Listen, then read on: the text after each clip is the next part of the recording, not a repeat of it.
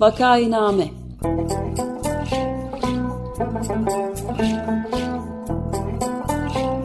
Salgın günlerinde memleket manzaraları. Hazırlayan ve sunanlar Güven Güzeldere, Ömer Matra ve Özlem Tekin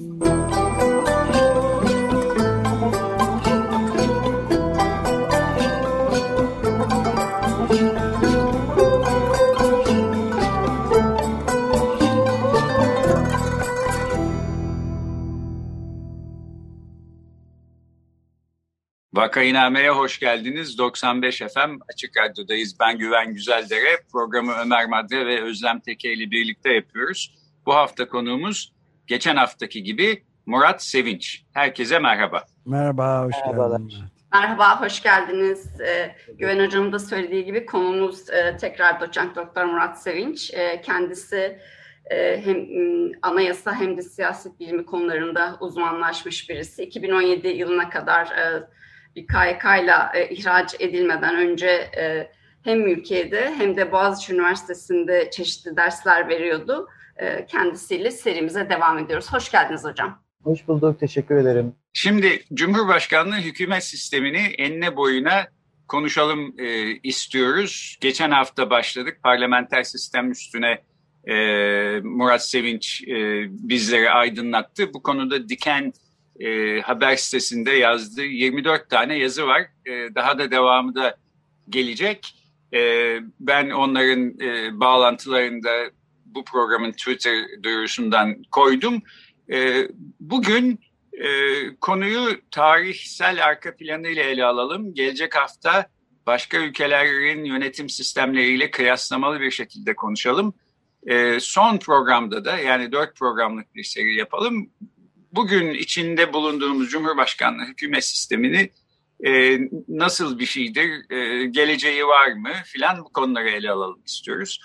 Ben e, şimdi herkesin aklında belki olan bir soruyu sorarak başlamak istiyordum e, ve diyecektim ki Murat Bey size 128 milyar dolar nerede?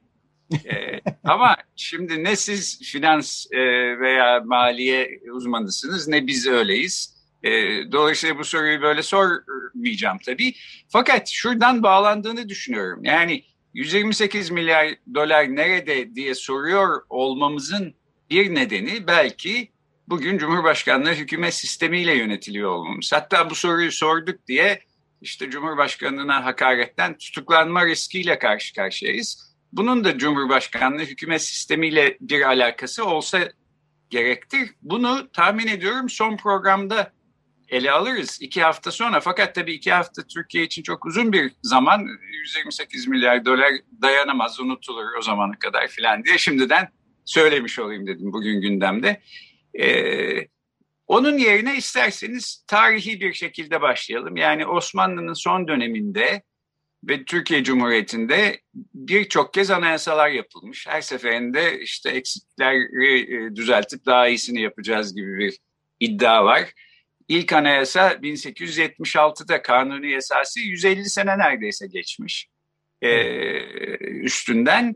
Fakat bir türlü istediğimiz gibi bir anayasa sanki yok gibi. Bu anayasanın e, iyi olmasının bir önemi var mı yok mu? Bu, bu, bu iş geleneklere de e, bağlı filan diye siz geçen hafta anlatmıştınız ama yine de bugün içinde e, yönetildiğimiz anayasaya nereden, hangi aşamalardan geçerek vardık bunu konuşmak herhalde aydınlatıcı olabilir. İsterseniz öyle başlayalım. Tamam, teşekkür ederim. Öyle başlayalım. 128 milyar dolar nerede dediniz? Ee, siz öyle sorunca ben de güldüm. Ee, umuyorum şey de gülme de bir tutuklama gerekçesi değildir hepsi. her şey her şey olabilir. Bu elbette haklısınız. Ee, bu sistemle ilgili ama yine geçen hafta e, söylediğimi tekrarlayayım. Hükümet sistemiyle e, şeyin düzeyini, demokratik sistemin düzeyini birbirinden ayırıp e, düşünmek gerekiyor. Bu sorunun şu anda Türkiye'de neredeyse sorulamamasının, e, afiş dahi asılamamasının, hatta CHP'nin astığı afişler toplatılıyor biliyorsunuz. O afişlerin toplatılmasının e, iki nedeni var, iki düzeyde. Biri evet bu hükümet sisteminin neden olduğu bir çıkmazdayız. 2017'de kabul edilen. Diğeri de doğrudan bu hükümet sistemiyle ilgili olmayan ama bununla daha da kötü bir yere giden bu demokratikleşme meselesi. İki düzey derken anlatmak istediğim bu, bu bizim bütün anayasa tarihimiz için rahatlıkla söylenebilir. Çünkü yinelemekte yarar var.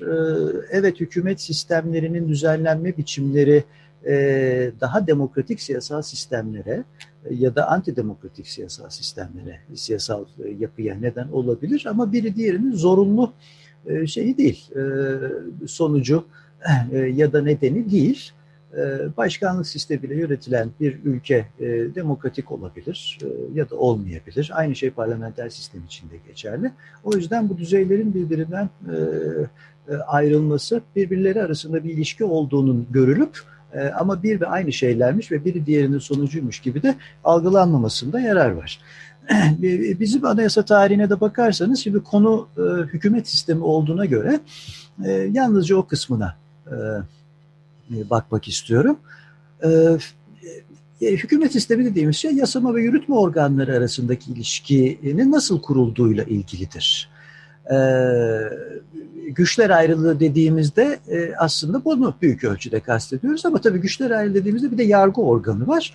E, yasama ve yürütme e, ilişkisi demokratik sistemlerde nasıl kurulursa kurulsun e, bir biçimde kuruluşu başkanlığa neden olur. Bir biçimde kuruluşuna yarı başkanlık diyoruz. Bir başka biçimde kuruluşuna da parlamenter sistem diyoruz. E, bu nasıl kuruluş kurulmuş olursa olsun tabii önemli olan aslında güçler ayrılığının e, asıl kritik gücü yargının diğerlerinden bağımsız olması, yasama ve yürütmeden e, bağımsız olması ve bugün demokratik sistemlere bu niteliğini veren en önemli e, unsur aslında yargı bağımsızlığı e, ve yargıç e, tarafsızlığı ve yargının iyi işlemesi. E, Şimdi bizde hani kanuni esasiden belki de çok söz etmeye gerek yok. Evet yani bizim ilk anayasamız Osmanlı Türk anayasal gelişmelerinde anlatılan ilk anayasası, ilk anayasamız kanuni esası. Sultanın e, büyük hakimiyeti vardır o, anayasada.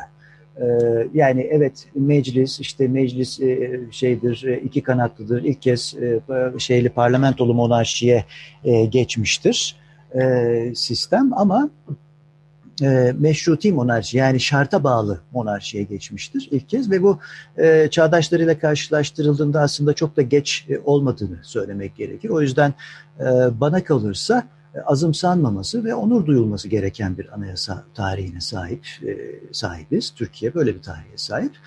E, e, tabii şimdi o, o anayasada işte Sultan Abdülhamit'in nezaretinde zaten e, gözetiminde yapılmıştır. Şeyine de müdahale etmiştir. E, bir takım e, şeylerine yapım aşamasında filan da biraz bulunmuştur. Dolayısıyla e, Sultan çok güçlü 1876'da.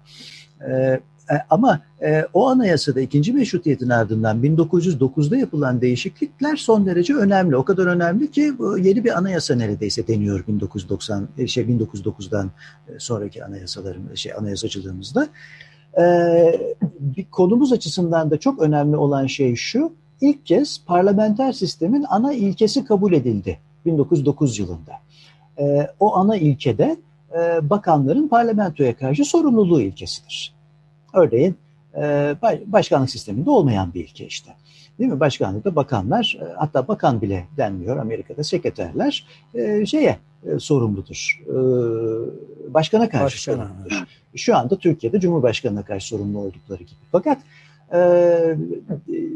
1909'daki bu değişiklikle 2017'de terk ettiğimiz ne yazık ki sistemin ana kuralı kabul edildi. E, ama e, parlamenter demokrasi başka bir şey işte onu anlatmaya çalışıyorum. Yani onun için çok uzun yıllar geçmesi gerekti. E, 1918-21 e, arası malum Kurtuluş Savaşı ve Kurtuluş Savaşı anayasacılığı o dönemin anayasal belgelerinden söz etmek mümkün ama e, son derece karmaşık bir dönem bu. E, ikinci anayasamız olarak hep 1921 anayasası teşkilat esasiye gösterilir. Fakat e, bu anayasa kabul edildiğinde aslında 1876 kanunu esası yürürlükten kalkmamıştır. E, çok orijinal bir, bir durumdur bu tarihimiz açısından ve dünya anayasacılığı açısından. iki anayasa aynı anda yürürlüktedir. E, çünkü özel bir durum. bir savaş veriliyor. O sırada İstanbul hükümeti işte hukuken varlığını sürdürüyor olsa da aslında fiilen sona ermiş durumda. E Ankara'da yeni bir meclis ve yeni bir devletin ilk adımı atılıyor bu mecliste. 1921 Anayasası da meclis açıldıktan yaklaşık 8 ay sonra. Meclis 23 Nisan 20'de açılıyor. 21 Anayasası Ocak 21'de kabul ediliyor. Ve bu özel bir anayasa. Kısacık 23 madde. ikiye ayırmak lazım bu anayasayı. 10. maddesinden sonrası şu, şu aralar yeniden 1921 Anayasası'nın 100. yıl nedeniyle gündeme geldi. Güçlü yerel yönetim leri açısından, güçlü yerel yönetim kurması açısından son derece e, ilginçtir. Bir daha anayasacılığımızda hiç böyle bir şey yaşanmadı. Vilayetlere ve e, şeylere yani en büyük idari birim olan vilayetlere ve en küçük idari birim olan nahiyelere muhtariyet tanınmıştır. İdari muhtariyet yani özellik tanınmıştır. Bu anayasada bu son derece ilginç bir şey ve 24 anayasasıyla da terk edilmiştir.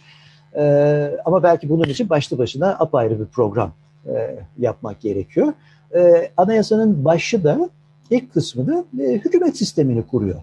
E, benimsediğim o da meclis hükümeti sistemidir. Meclis hükümeti sisteminde de bir devlet başkanı yoktur. E, çünkü yasama ve yürütme güçleri e, aynı elde birleşiyor mecliste. Hatta o meclis gerektiğinde yargı yetkisini de kullanabiliyor. Bakınız istiklal mahkemeleri, ee, ve yine bakınız örnek aldığımız e, Fransız devriminden sonra 1792-95 arasında Fransa'da geçerli olan, e, yürürlükte olan konvansiyonel sistem. Meclis hükümet sistemi dediğimiz şey konvansiyonel sistemdir ve nasıl ki Fransız konvansiyonu yargı yetkisini kullanıp bir takım yargılamalara e, yargılamalar yaptıysa e, istiklal mahkemeleri örneğinde olduğu gibi e, bizim ilk meclisimizde bu yetkiyi e, o mahkemelere üye vererek kullanmış oldu. Ben hemen çok kısaca bir şey söyleyebilir miyim araya girerek? Bu 1876 öncesinde bir anayasa yok. Ee, evet.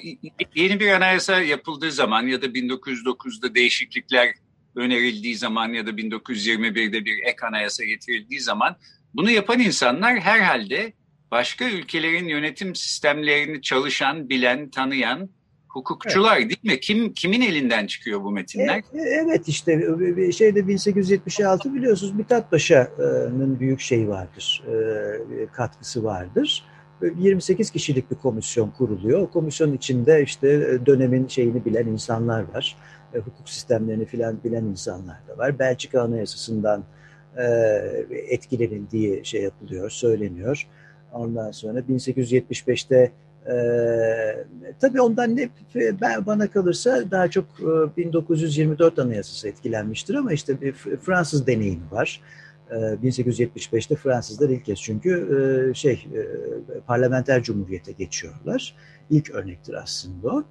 E, bu tabii e, parlamenter cumhuriyet değil bizim geçtiğimiz. Çünkü bir monark var hala. Bir parlamenter monarşiye biz ancak geçiyoruz. Yani 19. yüzyıl e, anayasacılık hareketlerinin kısmen etkisini e, şey yapmak mümkün. Görmek görmek mümkün. E, e, e, tabii İngiltere örneği var. Yani önümüzde duran. E, bu e, çok fazla dile getirilmese de e, şeylerde anayasa hazırlığı esnasında filan e, bütün dünyanın önünde e, meşruti monarşiye e, geçecek olan ülkelerin önünde duran en güçlü örnek ve en klasik örnek tabii İngiliz e, şeyi e, monarşisi ama 1876 dediğim gibi e, Abdülhamit'in de etkisiyle e, ve biraz da koşulların belki etkisiyle e, sultanın çok güçlü olduğu ve parlamentonun zayıf olduğu bir şey yaratmıştır, sistem yaratmıştır. Yani parlamento aslında yasa bile kabul edemez doğru dürüst. Çünkü e, mesela yasaları hazırlayan o dönemin şeyidir, sayıştayıdır. E, e, parlamento onun uzmanlığından yararlanır ve nihai olarak e, o yasanın e, kabul edilip edilmeyeceğine karar verecek olan e, da sultandır anayasaya göre ve bir kez kabul edildikten sonra da mutlak veto etkisi vardır. Yani sonrasında da e, istemezse e, yasayı veto edebilir. Yani çok güçlü. 1909'dan sonra o yüzden e, örneğin heyeti ayan ve heyeti mebusanın adları meclis oldu. Meclis ayan ve meclisi mebusan. Yani gerçek birer meclis oluşu 1909 değişiklikleri. Çünkü sultanın yetkileri budandı. Elindeki olağanüstü yetkiler alındı. Örneğin sürgüne gönderme yetkisi 113. maddeyle alındı filan ve e, meclisin o günden itibaren de Türkiye'de hep meclis güçlüdür. Meclisin üstünlüğü ilkesi 2017'ye kadar işte ne yazık ki 2017'de terk ettiğimiz ilke bu. 1909'da kabul edilen ilke. Şimdi 1921'e döneyim tekrar. Ee, meclis hükümeti sisteminde bir devlet başkanı yok ama fiilen var. İşte meclis başkanı adı konulmamış olsa da bir böyle devlet başkanı konumunda ama resmen bir devlet başkanı yok. E, ne zaman oldu o devlet başkanlığı? 29 Ekim tarihli, 1923 tarihli anayasa değişiklikleriyle. 6 maddelik anayasa değişiklikleri yapıldı e, anayasada ve 1921 anayasasındaki bu değişiklikleriyle e, tarihimizde ilk kez bir cumhurbaşkanı oldu. E, o gün pazartesi günü 29 Ekim 1923'te önce parti grubunda bu değişiklikler kabul edildi. Ardından meclise gitti. Mecliste kısaca görüşüldükten sonra oylandı, geçti ve hemen alelacele Cumhurbaşkanı seçildi ve ilk Cumhurbaşkanı Mustafa Kemal Atatürk oldu. E, e, Devlet Başkanı 24 Anayasası'nda ne oldu peki? Şimdi 24 Anayasası da e, Cumhuriyet'in ilk anayasası. E, 24 Anayasası e, meclis hükümeti sistemiyle parlamenter sistemin karması bir niteliği vardır yasama yürütme ilişkilerinde. Ee, anayasanın ilk maddelerine bakarsanız genel esasları 6. 7. maddeye kadar meclis hükümeti niteliklerini görürsünüz. Örneğin e, 4. madde der ki Türk milletini ancak Türkiye Büyük Millet Meclisi temsil eder ve millet adına egemenlik hakkını yalnızca o kullanır Beşinci maddede der ki yasama yetkisi ve yürütme erki Büyük Millet Meclisi'nde belirir ve onda toplanır. Bunlar meclis hükümeti nitelikleri. Ancak hemen sonrasında parlamenter sistem nitelikleri başlar. Yedinci madde meclis yürütme yetkisini kendi seçtiği Cumhurbaşkanı ve onun tayin edeceği Bakanlar Kurulu eliyle kullanır der. Anayasanın geri kalanında da parlamenter sistem niteliklerinin baskın olduğunu görüyoruz. E, dolayısıyla evet iki sistemin de özellikleri vardır ama aslında bu bir parlamenter sistem e, öngören anayasadır. Şimdi bu meclis e, e, şey bu anayasada görüşmelerine baktığınızda e, çok etkileyici şeylerle karşılaşıyor. Bugün açısından yani sözü hep bugüne getirmek için aslında bütün bunları söylüyorum. E, bakıyorsunuz e, şimdi bu ikinci meclis bu anayasayı yapıyor. İlk meclis 23 Nisan 1920'deki o ilk Türkiye Büyük Millet Meclisi. E, 23 Nisan'ında seçim kararı alınmıştır. Daha sonrasında Lozan'ı onaylayacak ikinci meclis seçilmiştir. Nedir bu meclisin özelliği? Mustafa Kemal'e ve daha doğrusu devrime e, muhalif olanlar büyük ölçüde tasfiye edilmiştir. Çünkü ilk mecliste çok güçlü bir muhalefet vardı Mustafa Kemal'e ve devrimcilere. E, ama 23 23'te e, yapılan seçimlerde bir iki muhalif var mecliste. Geri kalan herkes hemen hemen aynı telden çalıyor. Ama şunu fark ediyorsunuz. Ne iş yaptığının farkında bu insanlar. Ee, ulusu temsil ettiklerinin farkında, milletvekili olduklarının farkında ve kurucu olduklarının farkında. Ee, bunu e, o tartışmaların her satırında görmek ve hissetmek mümkün. O tutanakları her okuduğumda bir kez daha etkilendiğimi söyleyeyim. Ee, bunu niye söylüyorum? Örneğin işte Mustafa Kemal e, aslına bakılırsa kendi anayasa düşüncesi, kendi hükümet sistemi düşüncesi Mustafa Kemal'in şeydir, e, meclis hükümeti taraftarıdır. E, aslında güçler birliğinden yanıdır Mustafa Kemal. 1 Aralık 1921'de mecliste yaptığı çok ünlü, çok meşhur bir konuşma var e, Mustafa Kemal e, Atatürk'ün. E, ve orada açıkça şeyi söylüyor. Yani ideal yönetim biçimi kendisi için e, güçler birliğidir çünkü halkın gerçekten temsil edilmesi doğrudan demokrasiyle mümkündür ve doğrudan demokrasi ancak güçler birliğiyle temsil edilebilir. Ancak ne yazık ki e, zamanında e, müstebitlerle, krallarla, e, sultanlarla bir uzlaşmaya gidilmiştir ve meşruti monarşiler kabul edilmiştir. O yüzden de bu iş bozuldu diyor Mustafa Kemal. Ama bugün diyor şeye en yakın olan meclis hükümetidir. O güçler birliği sistemine en yakın olan da meclis hükümeti sistemidir. Fakat e, parlamenter sistemi de kabul ediyor nihayetinde. Yani mecliste kabul edilen sistem büyük ölçüde parlamenter sistem onu da kabul ediyor. Ama kendisi için istenen, e, devlet başkanı istenen güçlü yetkiler var. Nedir bu güçlü yetkiler? Bakın üç temel şey isteniyor. Üçü de mecliste reddediliyor. Bunlardan biri meclisi fesih yetkisi. 2017'de biz bu yetkiyi verdik. Cumhurbaşkanı. Akıl alır gibi değil. Meclisi fesih yetkisi isteniyor. E, hali hazırda 130 üye var o sırada mecliste. 126 üyenin red oyuyla reddedilmiştir. Cumhurbaşkanına fesih yetkisini vermemiştir. E, çünkü tekrar ediyorum e, ne iş yaptıklarının farkında bu insanlar. birer milletvekili olduklarını ve ulusun temsilcisi olduklarını farkında ve ulus egemenliği düşüncesi bu kadar güçlü. Size çok etkileyici bir e, iki satır okuyayım.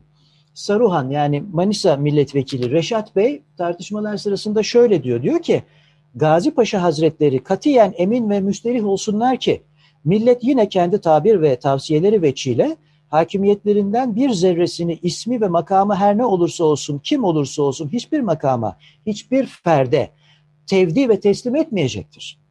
Kanaati katiyem şudur ki, farz-ı mahal olarak Allah reisi cumhur olsa, kati arz ediyorum, haşa, melake-i kiram yani büyük melekler, heyeti vekili olsa, fesih selayetini verecek yoktur. Şimdi e, böyle bir meclisten söz ediyoruz. Ve hatırlatayım bu muhaliflerin büyük ölçüde tasfiye edildiği bir meclis. Buna rağmen egemenlik hakkına böyle sahip çıkıyor ve Mustafa Kemal'e Cumhurbaşkanı'na fesih yetkisi e, vermeyi reddediyor bu meclis.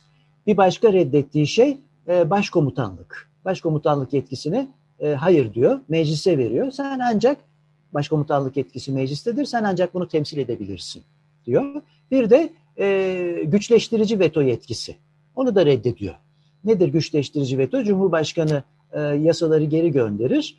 E, e, meclisin e, yeniden Cumhurbaşkanı'na yasayı göndermesi için nitelikli çoğunluk gerekir.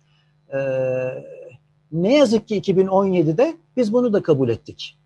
Peki ben ee, bu arada bir şey sorabilir miyim? Yani buyurun 2017'deki bu çok e, radikal değişiklik e, de e, milletvekillerinin tutumunu e, parlamentonun çoğunluğunun tutumunu neye bağlayacağız? Bu şeyi vaz mı geçiyorlar? Milletin temsilcisi oldukları anlayışından vaz mı geçtikleri anlamına yoracağız? E, e, e vallahi başka başka neye yorabiliriz bunu? Bence tam olarak konumlarının farkında olmayan insanlar bunlar. E, ben e, milletvekili yani vekalet e, e, e ilişkisinin 1920'lerden e, itibaren 50'lerde, 60'larda, 70'lerde giderek e, dönüştüğünü e, düşünüyorum. 1920'lerdeki vekiller kurucular. Bir şey kuruyorlar. Onun heyecanıyla ve onun sorumluluğuyla davranıyorlar.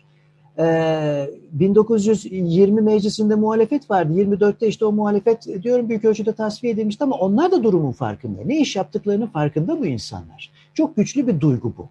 Bu giderek azalmıştır. Ee, ama evet. hiç bu duruma da gelinmemişti.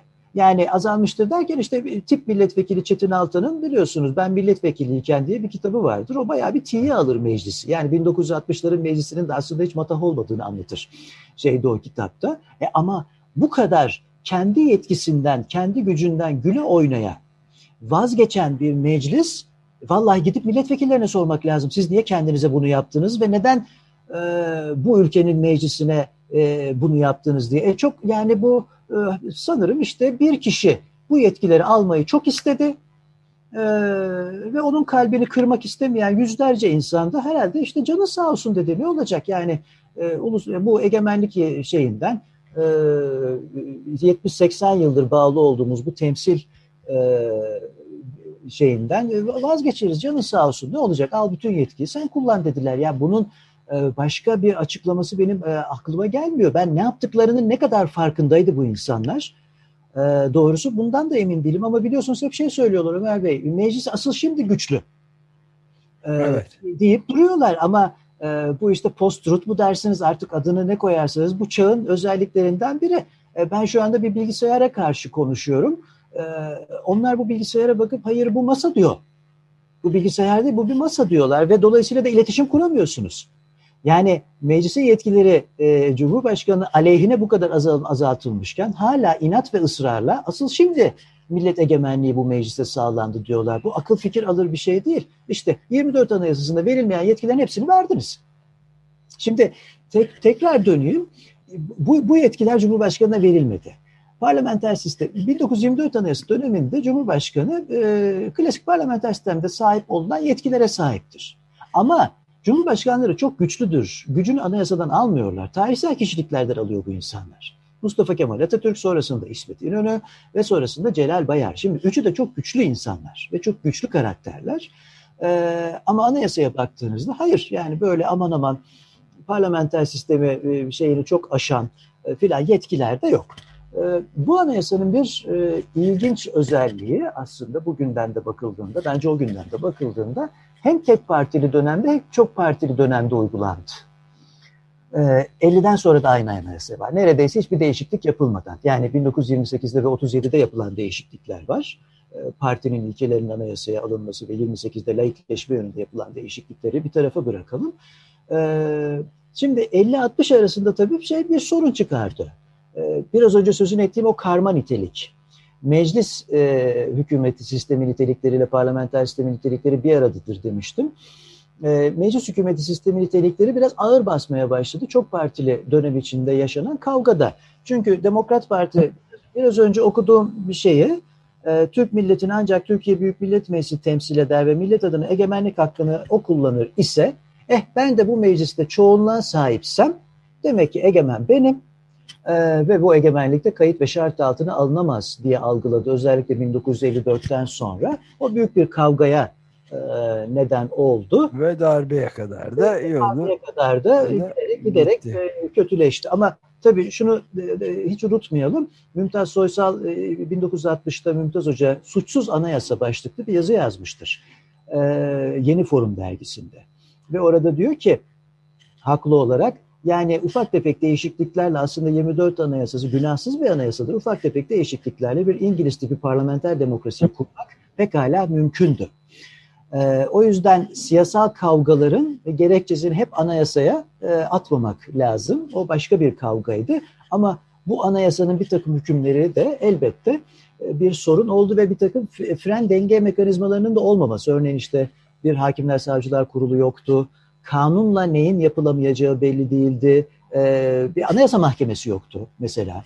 E, partilerin güvence altına alan düzenlemeler yoktu. Dolayısıyla e, evet bunlar birer sorundu. Ama e, sorunun ana kaynağı Cumhuriyet Halk Partisi ve e, Demokrat Parti arasında 54'ten itibaren giderek artan kavga idi. Bu şekilde Bunu herhalde burada e, süreyi de sona erdiriyoruz. Onun için belki devamını da konuşacağız tabii. Ee, evet, evet 1961 Anayasası çünkü bu sorunları gidermek için klasik parlamenter sistemi ve evet. klasik parlamenter sistemi Cumhurbaşkanı modelini tercih etti. Dilerseniz e, önümüzdeki hafta buradan e, devam edelim. Devam edelim. Tamam bu kaldığımız yerden devam edelim. Sahiden dört sene önce bu hafta e, referanduma gittik ve Cumhurbaşkanlığı hükümet sistemi denilen bir e, sistem kabul edilmiş oldu. Biz de bu konuyu ele alıyoruz. E, Anayasa hukukçusu Murat Sevinç ile bu serinin ikinci programındaydık. Tartışmamız devam edecek. Çok teşekkür ederiz Murat Bey. Çok teşekkürler Murat. Sağ olun. Görüşmek Çok teşekkürler hocam. Görüşmek üzere.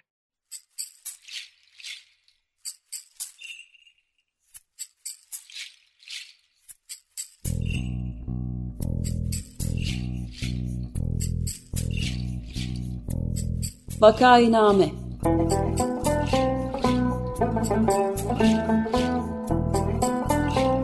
Salgın günlerinde memleket manzaraları.